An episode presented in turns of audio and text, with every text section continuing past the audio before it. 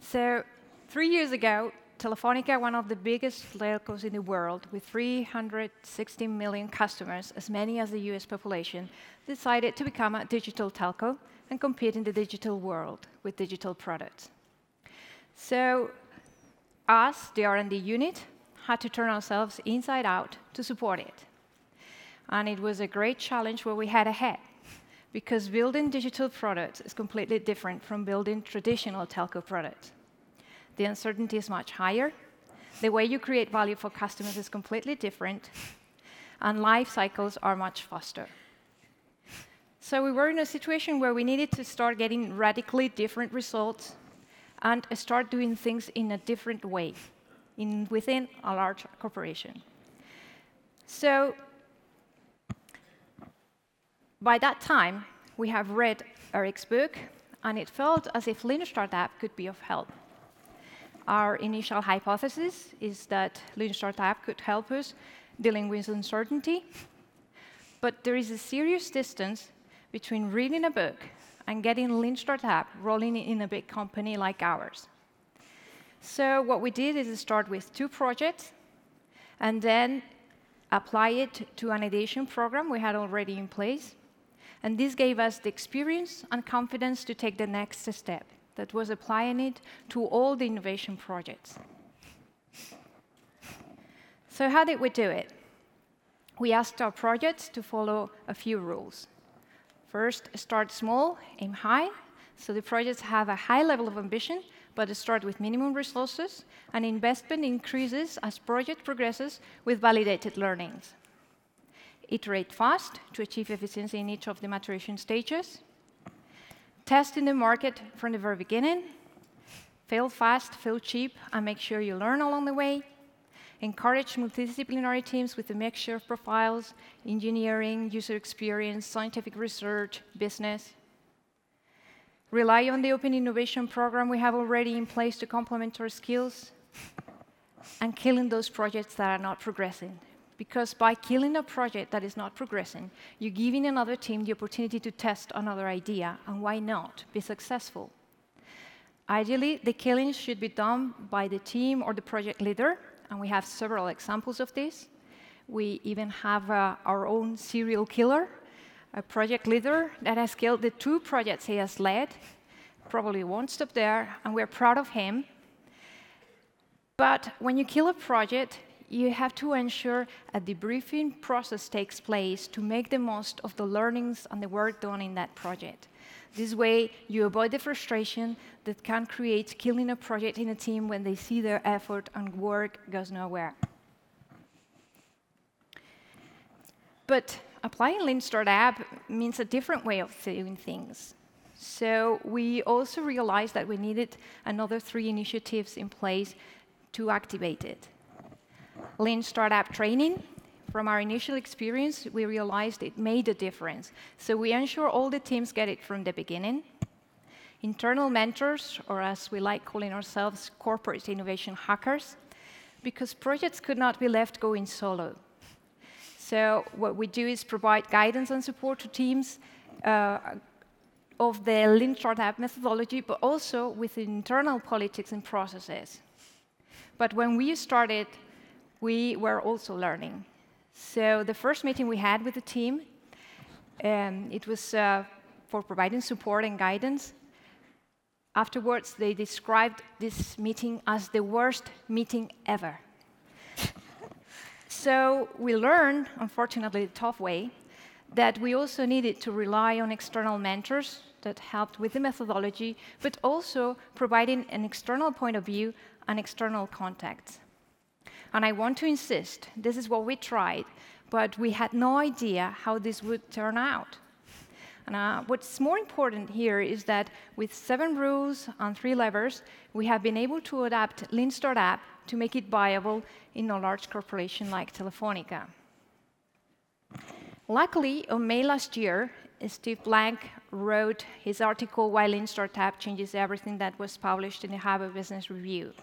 In this article, he wrote, "Despite the methodology's name, in the long term, some of the biggest payoffs may be gained by the large companies that embrace it." So we weren't as crazy as we thought. Even better, now we could be respectable, because Harvard Business Review cannot be wrong, can it?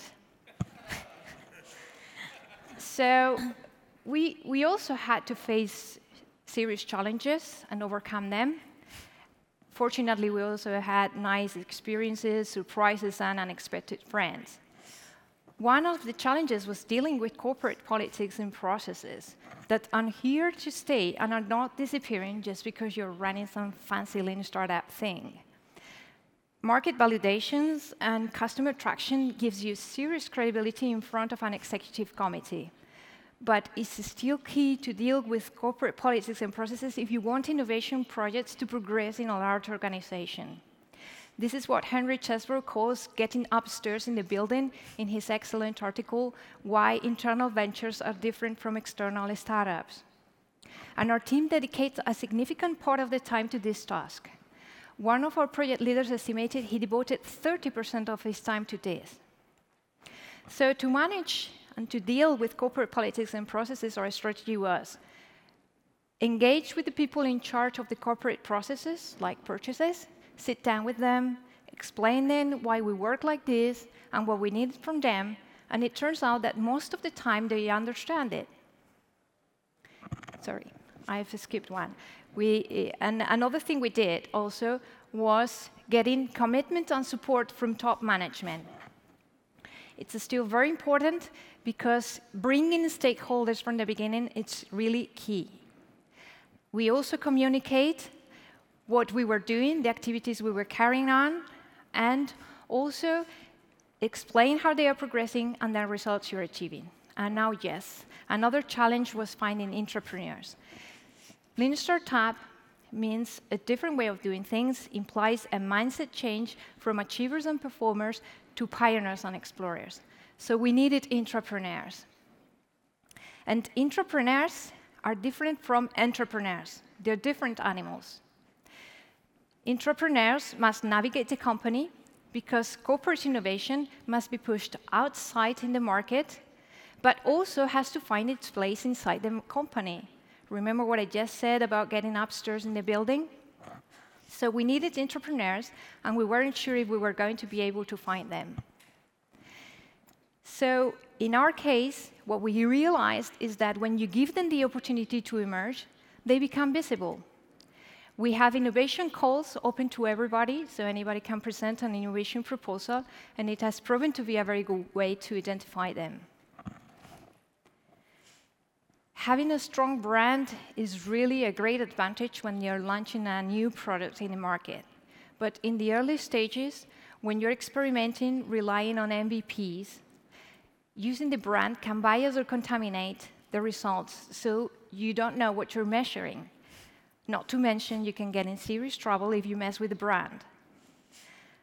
When I was going to have my first meeting with the brand department to explain them why we work like this and what we needed from them, I was thinking, God, these are the people that tell you the Telefónica logo must have a certain color, it has to go on the right, not on the left, it has an exclusion zone where you cannot put anything else, they even tell you how Telefónica must be pronounced. So how am I going to explain then? We make experiments, A/B testings. We launch landing pages without even having a product just to test the value proposition. So I did the only thing I thought I could do, that is explain in a transparent way how we work, why, and what we needed from them. And it turned out they understood it perfectly. And they are willing to provide solutions that suit each case, suit each project. They created the Telefónica Lab look and feel for those products that are in a beta stage. And you can hear them saying things like, we need Telefónica to be related to innovative projects, because in the end, this is contributing to our objective of becoming a digital telco. Now I'm going to show you a couple of examples of the Telefónica Lab look and feel. This is the RadioMe project. It's a device for elderly people to send and receive WhatsApp messages. So it's a look and feel quite flexible. And this is another, is the Thinking Things project. It's an Internet of Things solution based in blocks. And each block has a different function. And by putting it together, you can build your personalized Internet of Things solution. So different look and feels, with the same Telefónica lab thing. So when you want to engage in a conversation and run an experiment in the business-to-business segment, chances are that this customer is going to be in somebody's account already. And this account manager, understandably, is going to be very upset if she's not aware of what the innovation team is up to. So we really recommend to engage the salespeople early on in the process, and especially because they are great at getting the doors open for you, which is an advantage that normally startups don't have. We have a great project called Mobile Connect, focused on providing strong authentication capabilities based on the SIM. And the team behind this project is awesome. And they have managed to turn the salespeople into problem detectors for the innovation project. And they were not charging the innovation project. We have also seen, on one occasion, something very interesting. The customer development process can give the salespeople the opportunity to go well beyond IT and easily reach departments like marketing or operations that were hard to contact before. But you really need to tackle sales expectations, because they are focused on short-term selling, and you are focused on short-term learning. According to the experience of Javier, the leader of Thinking Things, the best thing is to start with 2 to 3 medium-small businesses and experiment and learn there. Because if you go astride for the enterprises, you are going to face a lot of pressure. Now, I think we're all on the same page. If you try to measure innovation, applying KPIs designed for the exploitation of a business, you just destroy your efforts. That's fine, but what do you do instead? So we come up with a combination of both qualitative and quantitative metrics, always keeping in mind that we are looking for mid to long-term results, but out of the aggregated set of projects. For example, for individual projects, we focus on getting metrics around validated learnings and also around how fast these learnings are happening. But at the same time, since we are a corporation, we also have metrics to check the health of the funnel, like how many projects, new projects come up, projects that get out into the main businesses, projects that get killed, and projects that mature and evolve correctly along the different phases. And this is the toughest challenge of all by far, when it's time to scale up. And projects need to grow seriously. And then they need to make the transition into the regular business units and product line. Then they start competing in the go-to-market race with existing businesses. And what happens here is not just the budget. That's only part of the story. You also compete for marketing and operations support, for sales attention, for a space in the channel. And corporate processes are not designed at all to support this transition. The good news is that if your project has been running lean startup and customer development, they can survive much better because they can bring to the table clear evidences that there is a market out there, and also can bring customers. Still, at this point, support and commitment from the C-suite and from key stakeholders is more critical than at any other point of the life of an innovation project. With this context, we have identified clearly two patterns. I'm sure you are familiar with them. On one side, when the innovation project is aligned with an existing business, if the project has traction, the transition is not so hard. But if the project is aiming at building a completely new business, then it's very, very tough. You have to bring all that evidences, prove in a very clear way that there's a market, that there's demand. You even have to explain how this new product is going to be sold. Now, I like this challenge. It was unexpected. We should have known, but we didn't.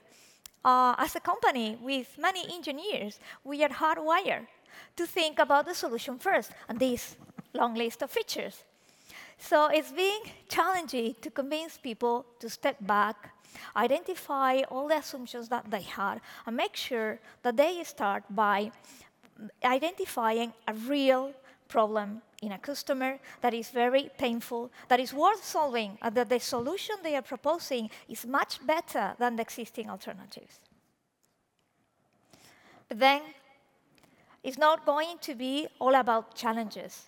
Great things have happened, and we are really proud to share with you today the achievements that our people got, like getting out of the building for good, and engaging in conversations with customers. This project that you see on our screen made 30 interviews in one day in the queue of a very important museum in Madrid, and also in very busy streets. This is part of the RadioMe project. These people made 50 interviews to better define their customer segment. Normally, it's very hard, especially for technical people, to get out of the building and engage with customers. It's something they haven't done before. Sometimes it almost fails if we have to carry them out. But if you offer them support and advice, things happen. And the great news is that once they start working in this way, there's no going back. They see the value immediately. They have this great story of one of our technical product managers, senior guy in his 50s, that had never talked to a potential customer for any of the products he was working so hard to build.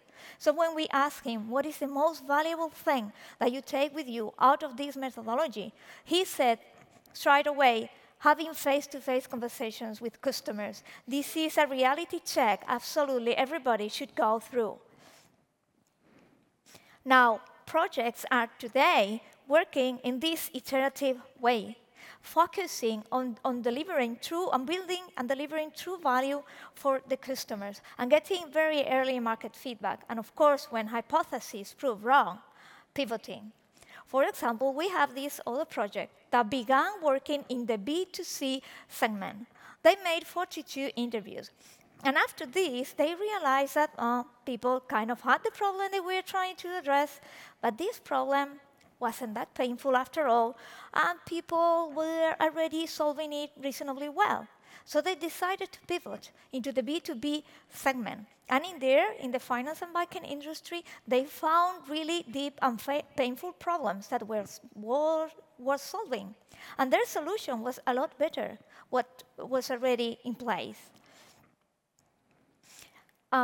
Bootstrapping is complicated. And to do that, people have to leave their comfort zones.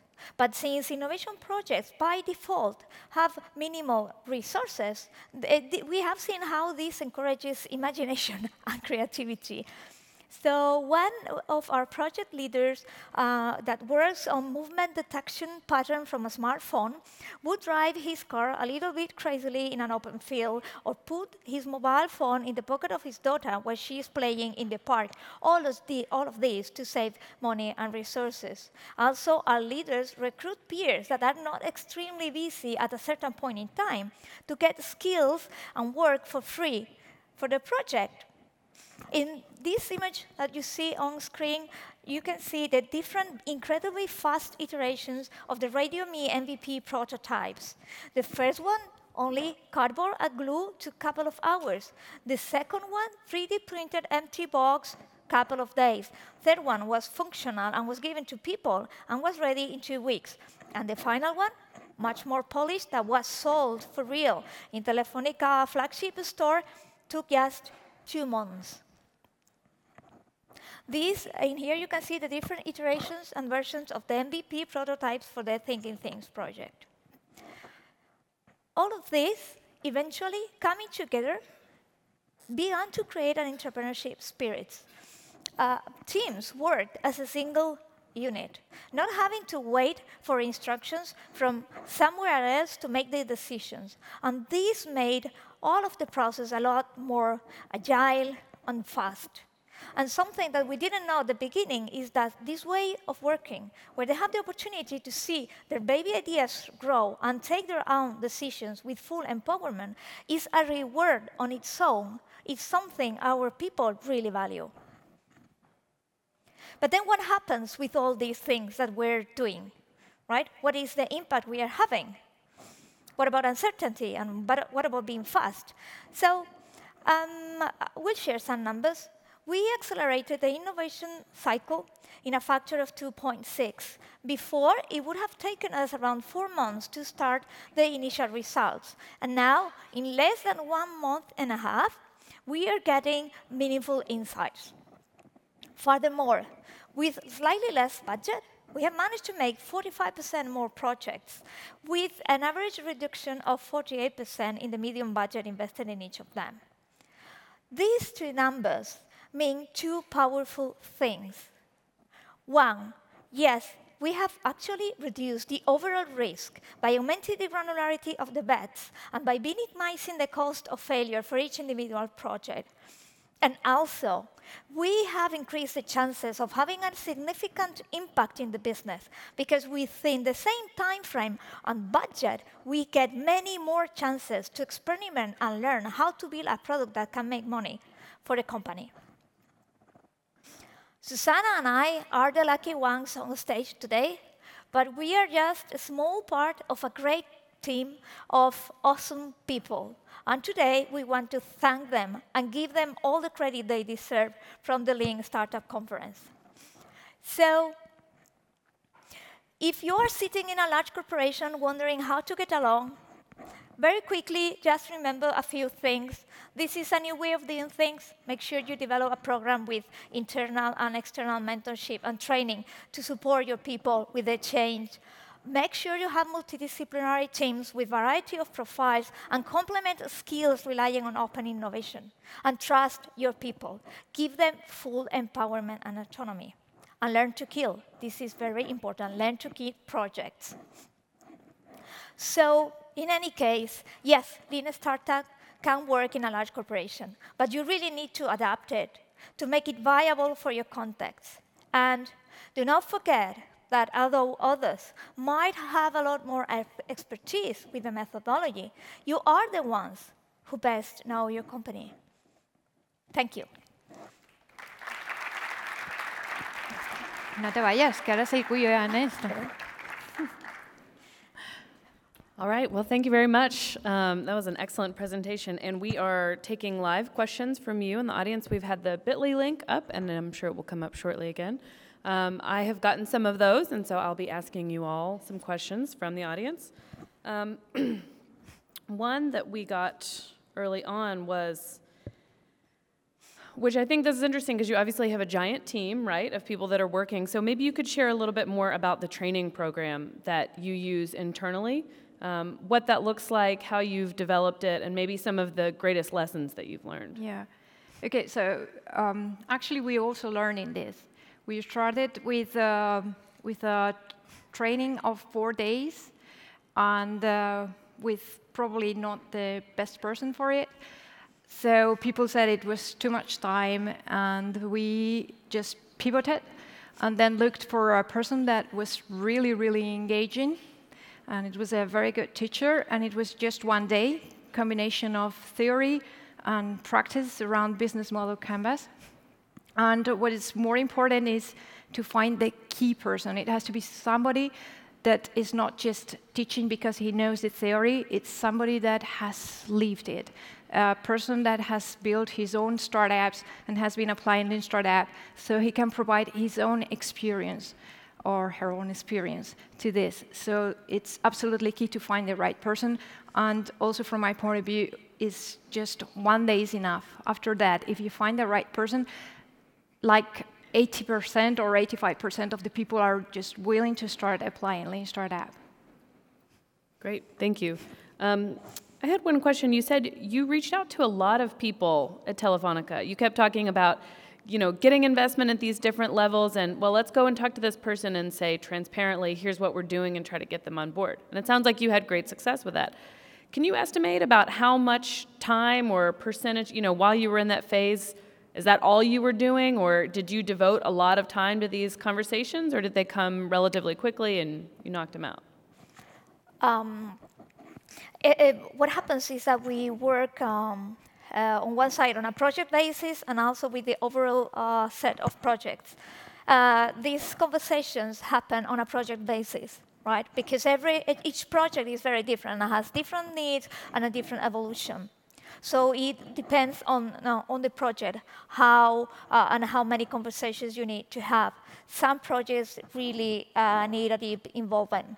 And during that period of time that we as mentors are focused on that and on helping with that, it could take us even 50% of our time, but only during a limited period of time. And then after that, things get solved or not, and we focus on other things. But it depends on the project a lot.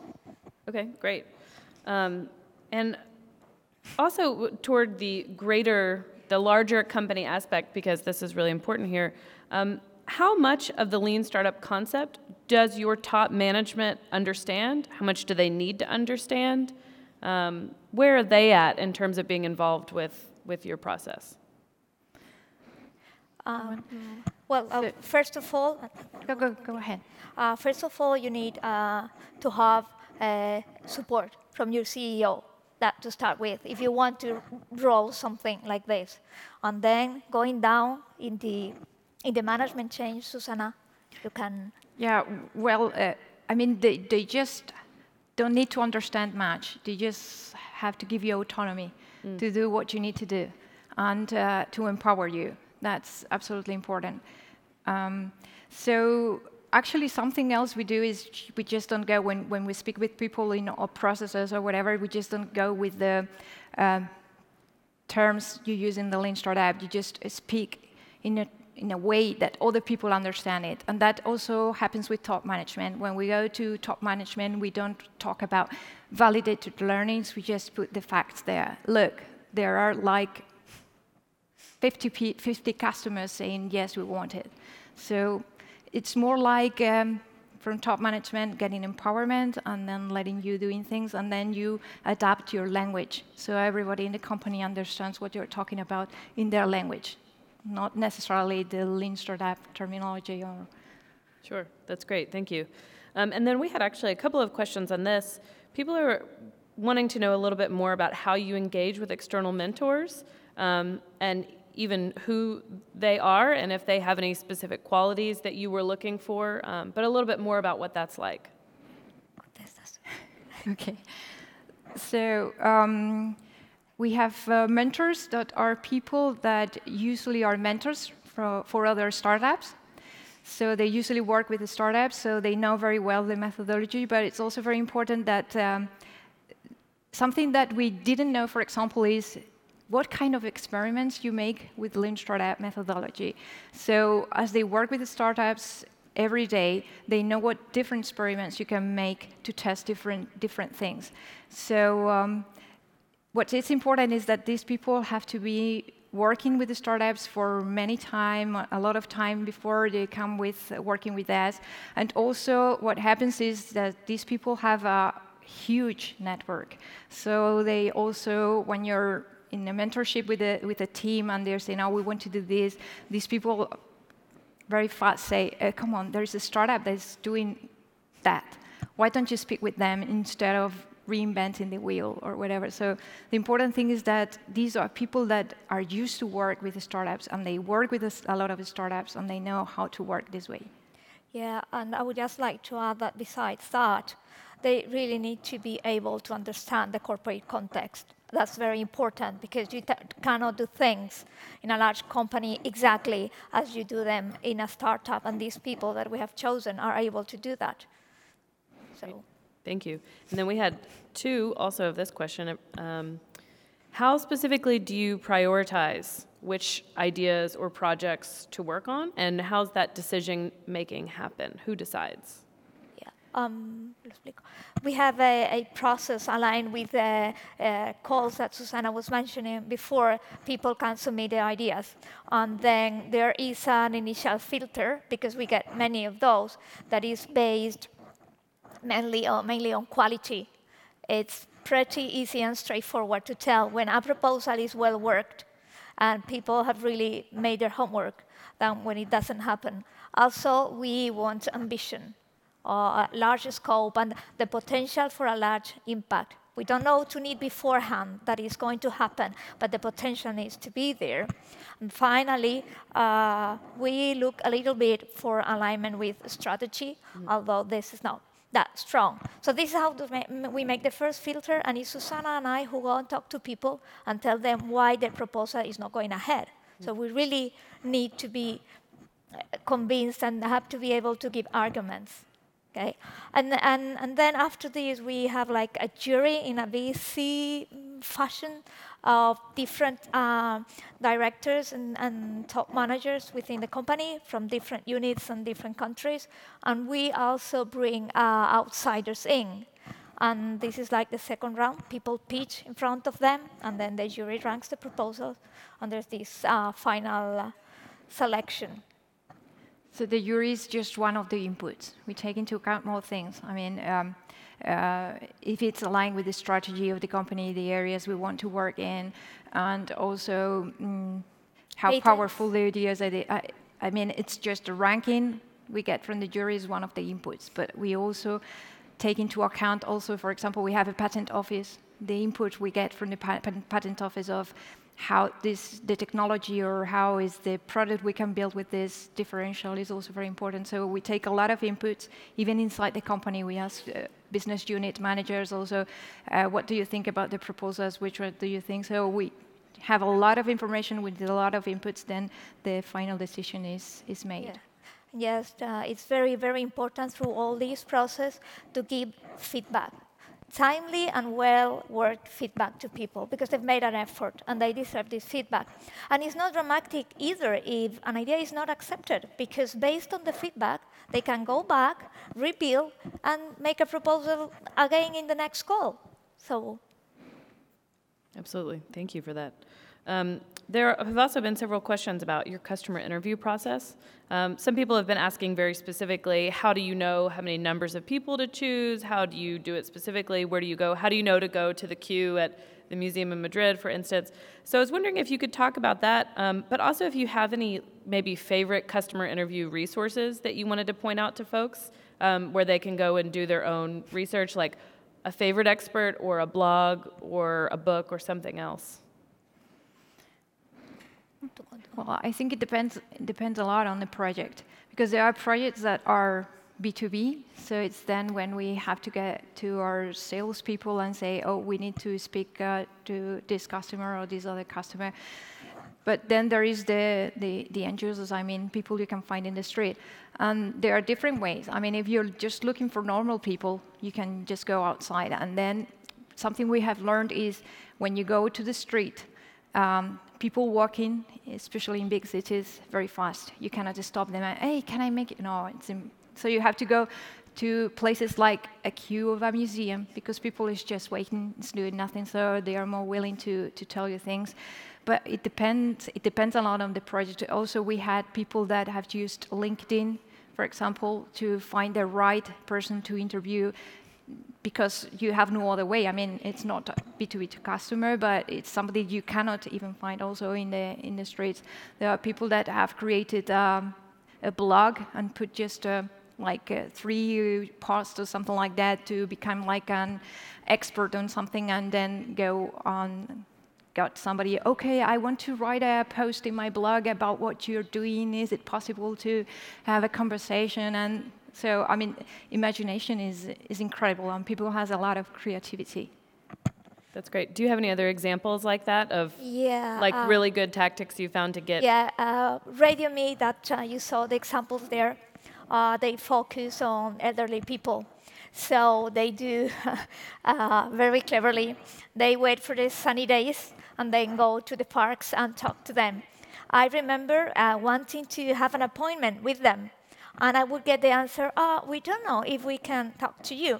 It depends on the rain. You know, if it rains, then we meet you. And if it doesn't rain, then we can't make it. And I was like, what? What? It doesn't rain in the office? And they say, no, because we need to talk to the grannies. And if it doesn't rain, we are not going to find them in the parks. So we really need to look at the weather. You need to think of who your customers are and find the spots that are going to be more open to engage in a conversation. Great. That's a great example. So I really liked how you pointed out the different general kinds of metrics that you use One, you said, you have metrics around validated learning and how quickly you're learning. And then you also have metrics on the health of the funnel, since you are in the enterprise and you have to show that a little bit more. Can you talk a little bit more about that? Maybe some of the specific metrics that you use that are really meaningful to you, or maybe even about a specific project like RadioMe? Sorry, the metrics for? The metrics for measuring success. Yeah, okay. Yeah. On one side, for the projects, as we explained before, we check the validated learning and how fast. Again, I'm sorry we repeat this every time, but it depends a lot on the project. But as a general rule, with experience, we have developed a rule of thumb, because every mentoring session starts with the same question. And this we learned from one of our mentors, from Mario. What have you learned since the last time we spoke? And this is a very powerful question, because they really need to have learned something, right, to prove that they are progressing. And if after 3 meetings in a row you start getting bored, you are always listening to the same story. This is a very clear signal. This is a red flag. The project is not progressing. So this is what we call among ourselves the boredom metric. And then for the funnel, today I could say that we have something like 50% of projects that have died or have been killed or something. Like 15 to 10 may transfer already into the business units, and the rest ongoing, which for us is pretty good. Yeah, but the thing is that what is important for us is, success is when you create something that ends in a business unit and it's commercialized. It doesn't matter if it's a new product or you are adding something to an existing product that has make it differential from the competitors' products. But for us, success is that. It's just reaching the market. Right. And it's our main objective. Great. What advice would you give? I know a bunch of people are here trying to learn how to do this in your own businesses. So what advice, if you had my top 2 tips, what advice would you give to people who are trying to do this, especially trying to go it alone in their large enterprise companies? Well, first, start small. Don't start as, let's change the company completely from the beginning. It's start small. And then while you keep learning and you see things are going well, you continue growing, scaling up gradually. And from my point of view, another tip, or would you like to? No, go ahead. Okay.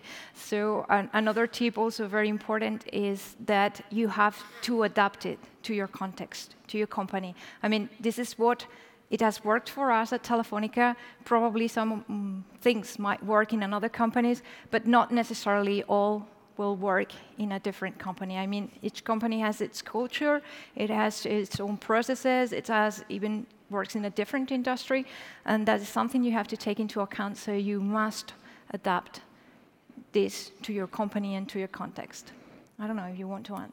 Yeah, that's it. And find help. If you don't know how to do it, find help with or mentors or with trainings, or reaching out to other people that are trying to do the same thing in a large company. That's another option, which is cheaper, let's say.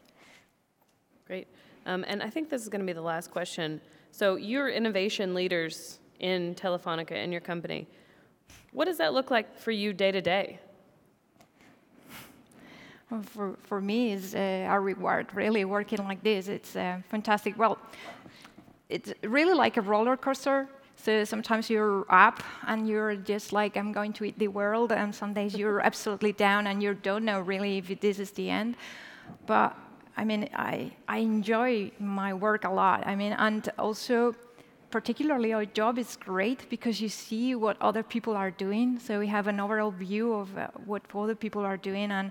And it's great how they are changing, how the company is changing. So, I just enjoy my work a lot. You have the opportunity of being part of so many stories. Our projects are very important for us. We got really involved. I don't know if that's healthy, but we do. And we are always learning. I don't remember the last time that I did something I knew how to do beforehand. So it's a great opportunity to make sure we don't rust. Great. All right, well, that's it. So let's give another round of applause. Okay, thank you. Thank you.